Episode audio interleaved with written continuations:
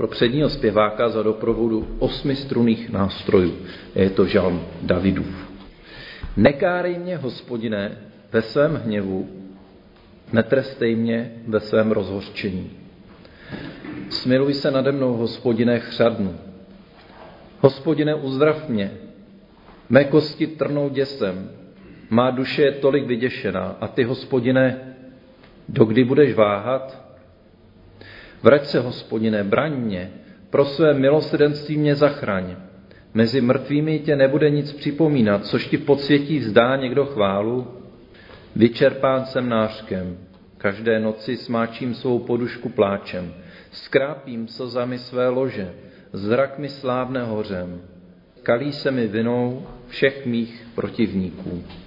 Pryč ode mne všichni, kdo pácháte ničemnosti. Hospodin můj hlasitý pláč slyší. Hospodin slyší mou prozbu. Moji modlitbu hospodin přijme. Hanba a velký děs spadnou na všechny mé nepřátele. Pryč otáhnou v náhlém zahanbení. Všimli jste si, kolik eh, kázání bývá o radosti a vděčnosti a kolik jich bývá o smutku a trápení? Co si myslíte, že tak převládá? O radosti kázání. Vnímáte to taky? Že moc těch kázání a biblických hodinách, biblických hodin o smutku a trápení nebývá, ale k životu každého, každého člověka, věřícího nevýmaje, patří nejenom ty slunečné dny radosti, ale také dny plné bolesti, eh, únavy, bezmoci a trápení. Křesťanství totiž není opium, jak si někdo myslel, už je dávno mrtvý, Eh, které by člověka zbavilo veškerých eh, pocitů trápení a soužení. Naopak, bych řekl, uvádí nás často do hlubší reality, lidské reality, kde ztrácíme jakékoliv naděje, že si člověk může pomoct sám. V tom si myslím, že křesťanství je skutečně reálnější než komunismus, který se tak snažil všechno jako na povrch ozdobit a udělat jako, že lepším a, a ta budoucnost bude ještě lepší. A ve skutečnosti víme, že to bylo prohnilý vlastně zevnitř. Ten žalm, když se podíváte, je vlastně rozdělen do takových tři, třech částí. A když jsem to četl, tak jsem se snažil tam dělat pauzu mezi tím, aby jsme vnímali, že jsou tam takové tři vlastně období, nebo jak to říct, tři části, které mají každá svůj význam. Takže ta první bych to tak nazval po svým. Jo, samozřejmě to, to si můžu troufnout. Za prvý, nic si nenalhávej. Je zvláštní cesta zla. Zpočátku to vypadá, že člověk může dělat věci zlé a hříšné beztrestně a že je nepolapitelný. Vám tady mohli vyprávět, jak to ve vězení chodívá, když se bavíme s, těma, eh, s těmi vězni, z několika rozhovorů si to vybavuju, že jim to přišlo až takový jako zrušující, že vlastně můžou dělat to zlo a nikdo vlastně jim v tom nezabrání. Že si můžou dělat, co chtějí. Takže chvilku váha, takový člověk dává si velký pozor, aby ho nikdo nechytl příčinu, ale postupně v ostražitosti polevuje Nelze se vlastně ani vrátit zpátky v tu chvíli, je polapen v pasti a mezi tím na ní se vaří ta eh, pověstná voda, jako je na to každé prase.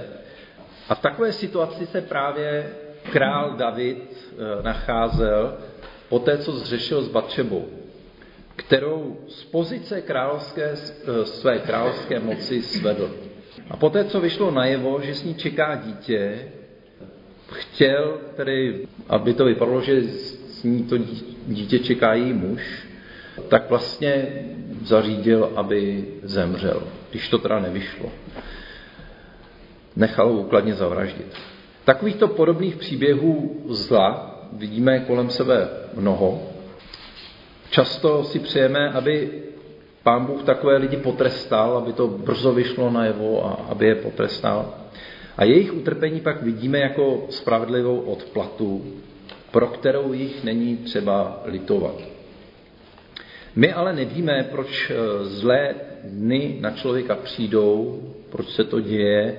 Neděje se to totiž jenom těm nespravedlivým a těm zlým lidem, ale často se to děje i těm nevinným.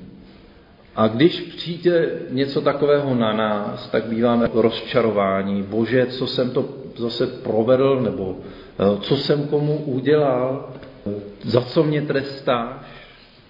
Nejprve se spíráme, ale pak stejně vidíme, že to nemá cenu a že ten kalich od nás jen tak nikdo neodejme. A jsou lidé, kteří v této fázi zahořknou a vlastně jim není ani pomoci. Ve chvíli, kdy ten člověk to nechce připustit a odmítá si připustit, že se to zlo stalo právě jemu, tak těmto lidem těžko můžeme jakkoliv pomoct. Věřím, že budeme patřit té druhé skupině, která se ptá stejně, proč, ale trochu jinak, než, eh, než tím způsobem, proč, jak je to možné, že se to stalo zrovna mně, to trápení. Ale ptá se, bože, co dobrého může tato situace přinést do mého života. Čemu to může být dobré v mém životě. Takže za prvé připustme si v takové situaci, kdy se teda nacházíme v té těžké chvíli, že jsme v průšvihu a že se to může stát komukoliv, že to není nic vlastně zvláštního, když se to děje. Vlastně dá se říct, že to je normální, že se dějou zlé věci, dobrým i hodným. A učme se v každé situaci bojovat na té správné straně. A tady bych chtěl zrovna upozornit. To je zrovna ten bod, kdy se rozhoduje o tom, jestli to, co nás potkává v životě, bude k něčemu dobré, nebo to, to když nás potká něco zlého v životě, jestli to bude k něčemu dobré, anebo ne. David poznal, že je v průšvihu.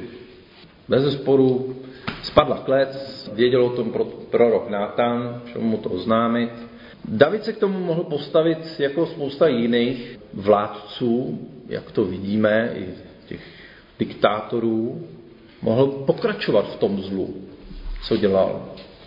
Mohl odstranit toho proroka, který to věděl, a všechny, kdo o tom budou mluvit pravdu. To vidíme, zarazit tu pravdu, nenechat ty lidi mluvit, potrestat ty, když budou mluvit, tak pět let, že jo, nebo 15 let, když budou mluvit pravdu. Vidíme to, že se dá postavit pravdě různým způsobem. Ale David se pokořil a uvědomil si, že musí se vším před Boha. Prostě vyložit karty. Tak to je, bože, moje srdce je otevřené. A on říká, nekárej mě, hospodine, ve svém hněvu, netrstej mě ve svém rozhorčení. Smiluj se nade mnou, hospodine, chřadnu. Hospodine, uzdrav mě, mé kosti trnou děsem. Uvědomí si člověk, před kým stojí, padá na něj hrůza. A může vyznávat jako Job. Uznávám, že všechno můžeš a že žádný záměr tobě není neproveditelný. Vím, co si zasloužím a bylo by to spravedlivé, proto prosím o milost. A David je si vědom, že, že si trest zaslouží, a když to čteme i v těch jiných žalmech, on před tím trestem neuhýbá jak zbaběle třeba. Přijímá ho, jenom prosí o milost, aby ten trest nebyl tak krutý, aby Bůh nebyl rozhořčený, ale aby ten boží hněv nebyl tak velký a nedopadlo to na něj, na jeho rodinu, na celé království. Protože ten trest vlastně, možná už si to uvědomil, že ten skrytý hřích se nakonec stane hříchem veřejným a že to dopadne na celý národ a že to bude potupa nejenom pro něj, ale i vlastně pro všechny. A že vlastně to, že on zřešil, tak vlastně nejenom, že ztrácí on důvěru u lidí, ale může se stát, že i lidé kvůli němu ztrácí důvěru k Bohu, kterého vyznává. Ta Davidova pokora v této situaci je něco, nad čím přemýšlím skutečně léta. Je vlastně v tom obrovská odvaha připustit si, že jsem něco spáchal. A to je skutečně odvaha jako královská. Který z králů a vůdců je schopen takové sebereflexe? Aby když teda udělá tu chybu a ukážou mu na ní, že by to přiznal. David to ale nedělá na odiv lidu, ale jak vidíme, tak ten jeho pláč směřuje přímo k Bohu, který je v jeho nitru a připravený mu pomoci. A Bůh nám říká, vlastně tady i skrze ten žalm, pověs mi všechna svoje trápení. Jak to cítíš? Co si o tom myslíš? Pojď, probereme to spolu. To říká i na jiném místě, že? V Jobovi zrovna.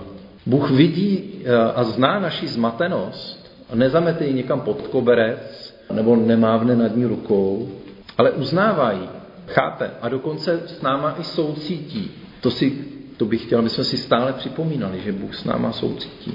Tyto pocity, co prožíváme, musí ven, musí zaznít. A řekl bych, když si čteme třeba ty žalmy tady, ty Davidovi, a teda nevím, kolik mužů jako skutečně pláče při modlitbách, kolik mužů, nebo možná i žen, nevím, jak to je, dokáže vlastně takového citu v tom, v tom nářku před Bohem. A myslím, že, že je to potřeba. Aspoň si to já připomínám, protože sám s tím zápasím.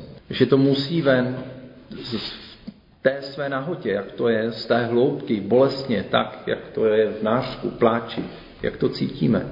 Dokud se vlastně vnitřně i nevyprázdní. No, ten pláč má tuhletu dobrou vlastnost, že to člověku pomůže se vnitřně vlastně tu bolest vyprázdnit. Proto ten David říká, smiluj se nade mnou, hospodine, chřadnu, hospodine, uzdrav mě, mé kosti trnou děsem. Tak to byla ta první část, kdy on to vyznává tak, jak to je. Na nic si nehraje, přiznává to, potřebuje to říct. A je dobře, že to Bohu říká. To druhý, ta druhá část, jsem nazval postav Boha do prostřed. Má duše je tolik vyděšená a ty, hospodiné, dokdy budeš váhat? Vrať se, hospodine, braň mě, pro své milosrdenství mě zachraň. Mezi mrtvými tě nebude nic připomínat, což ti podsvětí vzdá někdo chválu. Šeol je starozákonní pojmenování místa, kde přebývají mrtví. V Novém zákoně se používá ten pojem Hades, stejně jako známe v té řecké mytologii. Šeol je místo, kde duše zemřelých, dobrých i zlých, oddělených od svých těl, čekají vlastně na ten boží soud.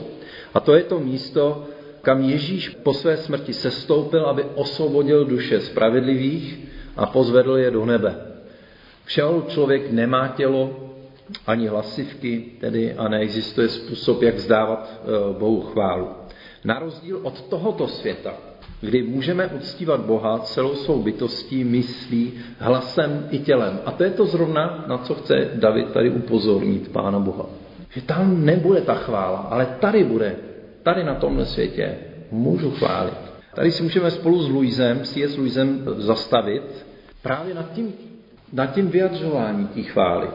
Chvála totiž patří k životu a vlastně by měla být součástí života, a ona je součástí života eh, a součástí radostného života. Mrtví totiž nic a nikoho nechválí.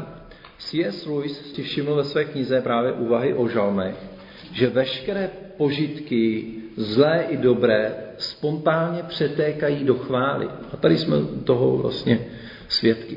Světem zní chvála, kamkoliv se podíváme, milenci chválí své milenky, čtenáři své oblíbeného básníka, chodci chválí, teda to jsou ty turisté, chválí venkov, hráči chválí svoji oblíbenou hru, pak tu máme chválu počasí, vína, pokrmů, herců, aut, koní vysokých škol, zemí, historických osobností, dětí, květin, hor, vzácných známek, vzácných brouků, někdy dokonce politiků nebo učenců.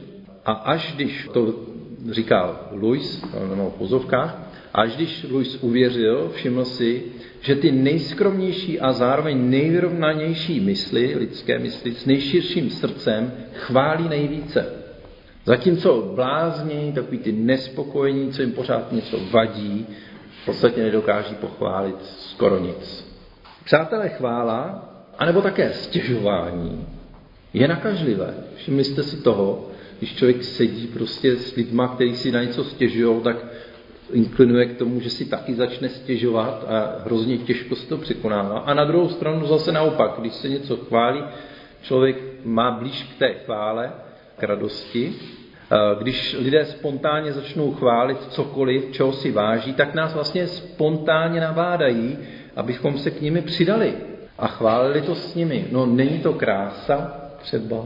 Není to skvělé? Nebo ty si uvědomu, třeba u nás máme krásně okna na jeho, výcho, jeho západ a vlastně celou zimu nám krásně zapadá každý večer sluníčko eh, přímo před oknama. A to se vždycky volá. Když zapadá sluníčko, pojďte se podívat, dneska je to moc krásný, a je to jak v televizi. Tam, tak se tam ty děcka jako naskládají a díváme se jako na ten západ sluníčko, zváží se povede, teda nepovede se každý den samozřejmě. Žalmisté vlastně dělají podobnou věc, s námi sdílí chválu o Bohu.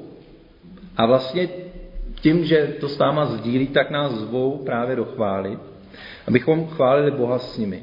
A Luis dodává, celé mé obecně, obecně řečeno, potíže s chválou, přiznává, že měl tedy problémy s chválou, vycházely z toho, že jsem si, pokud jde o to nejcennější, absurdně odpíral to, co rádi děláme, chválíme to, čeho si ceníme. V těžkých dobách se opravdu těžko hledají důvody k radosti, přesto můžeme začít chválou Boha. I v těch nejtěžších chvílích. Pokud to nejde, můžeme se modlit, abychom vlastně ty důvody také nalezli. David se ptá, má duše je tolik vyděšená a ty, hospodine, dokdy budeš váhat, dokdy budeš otálet. Může si člověk vůbec u Boha stěžovat? No, David tady prochází procesem, a to se mně líbí právě v tom žalmu, že, to, že zase si nic nezastírá, ve kterém Bohu otevírá celé své srdce a vlastně i se svýma výčitkama, i nespokojeností. Ale nakonec to vždy přejde eh, do toho odezdání se do boží vůle, protože v té modlitbě přijde na to, že Bůh je dobrý, že ví nejlépe, co je třeba. A abychom tím prošli, i když vlastně v tu chvíli nechápeme ten smysl. A věří, že teda no, ho tím provede. David staví Boha doprostřed jako pána té situace. Vládce, hospodina, který má první i poslední slovo. A jenom v něm je ta záchrana. Proto se modlí, vrať se hospodine, braň mě pro své milosrdenství mě zachraň. Hospodin se vzdálil, proto se musí vrátit, Protože my jsme se vzdálili. Eh, je daleko, protože my jsme ho vypudili. Mlčí, protože my jsme ho přestali poslouchat. My jsme se odvrátili, proto nám zmizel z očí. Jak se modlí Jeremiáš v pláči 5.21, obrať nás, hospodine, k sobě a my se navrátíme. Obnov naše dny jako za dnů dávno věkých. Tíhu, kterou David prožívá, ta ho totálně vyčerpává. Prožívá bezesné noci, nemůže se pořádně ani vyspat, trápí se, čteme vyčerpán jsem nářkem, každé noci smáčím svou podušku pláčem, skrápím slzami své lože, zrak mi slávne hořem, kalí se mi vinou všech mých protivníků.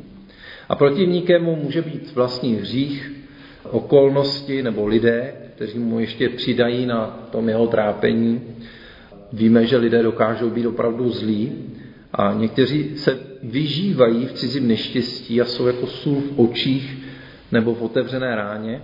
A toho odsuzování nenávisti, kolik se objeví, když někdo selže, si všimněte, nebo když na někoho dolehne trápení, tak lidé jsou jak, kolikrát jako vosy. A v takovýchto chvílích je třeba být s tím člověkem, teď by si to i zasloužil. Tak jako pán Bůh je, i s tím hříšníkem Davidem. Stále je to člověk, boží stvoření, jeho dítě, kvůli kterému Ježíš umíral. I pro nás je dobré plakat s plačícími. A může to být pro nás poučné, může to být vlastně varování. Kolikrát, když odcházím z takových setkání, tak jsem vlastně plný předsevzetí, že budu lepší. A občas to i zabere teda. Ale potřebuju si to stále připomínat. Jak říká kazatel, lepší je jít do domu smutku, než jít do domu hodování v němž je konec, je konec každého člověka. Živý, ať si to vezme k srdci. A z toho plyne také, když my se trápíme, dovolme druhým nést naše břemena. Otevírejme svá srdce ke sdílení. Nebuďme sami s tím smutkem a s tím trápením. A nestyďme se ani za své trápení, protože potkat to může skutečně kohokoliv z nás. Každému se to může stát a i těm nevinným se to stává. Na nás je, abychom uměli naslouchat, dát najevo, co prožíváme co, a že to prožíváme s nimi, že nám jejich osud není lhostejný a že jsme jim blízko, tak jako nám je Bůh blízko.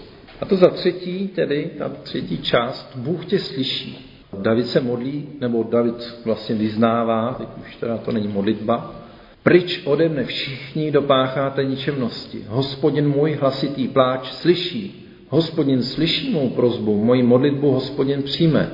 Hanba a velký děs spadnou na všechny mé nepřátele. Pryč otáhnou v náhlém zahambení.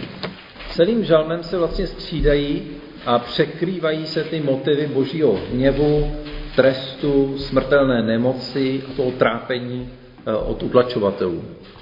Ale když se zaposloucháme do těchto veršů, uslyšíme vlastně novou melodii. A podívejte, jak vlastně dochází k té změně. Vidíme Davidovou nově nabitou sebedůvěru. A když to porovnáme s tím, jak předtím chřadnul a trápil se, vlastně nebyl schopen ničeho, jak těch prvních třech verších vylévá své srdce, následuje ukotvení v Bohu a nyní to přešlo vlastně v upevnění důvěry hospodina. Mohli bychom mnozí možná vyprávět, tady vyprávět o zlomu, který přišel v modlitbách. Třeba Lecko vyděsili zprávy, tedy z 24. února. Mě to znepokojilo opravdu velmi.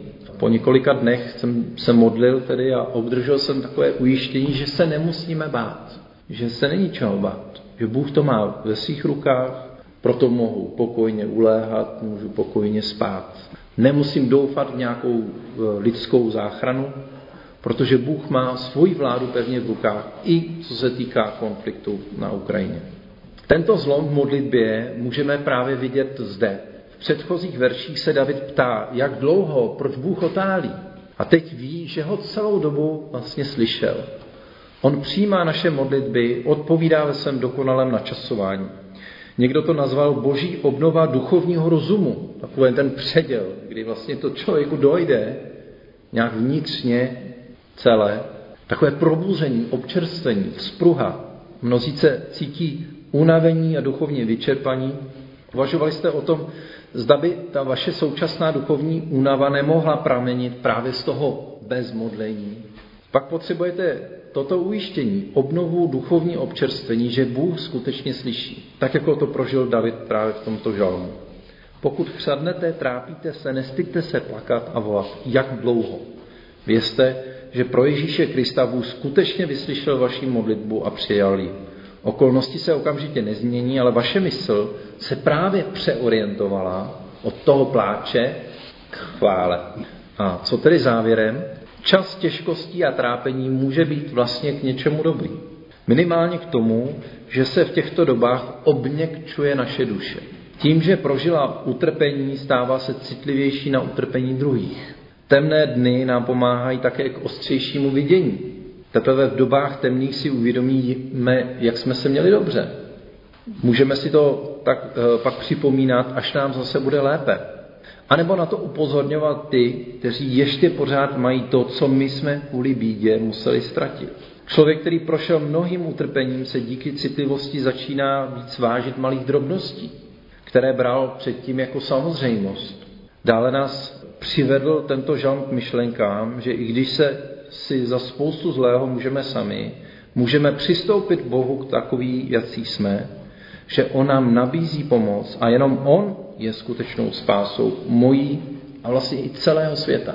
Bůh má s člověkem soucit a právě kvůli tomu v Kristu prožil i náš zápas s hříchem a temnotou. A opět si dovolím moji oblíbenou část z listu Židům. Protože máme mocného velekněze, který vstoupil až před boží tvář Ježíše, syna božího. Držme se toho, co vyznáváme.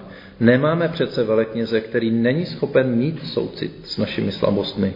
Vždyť na sobě zakusil všechna pokušení jako my, ale nedopustil se hříchu. Přistupme tedy směle k trůnu milosti, abychom došli milosedenství a nalezli milost a pomoc v pravý čas. Amen.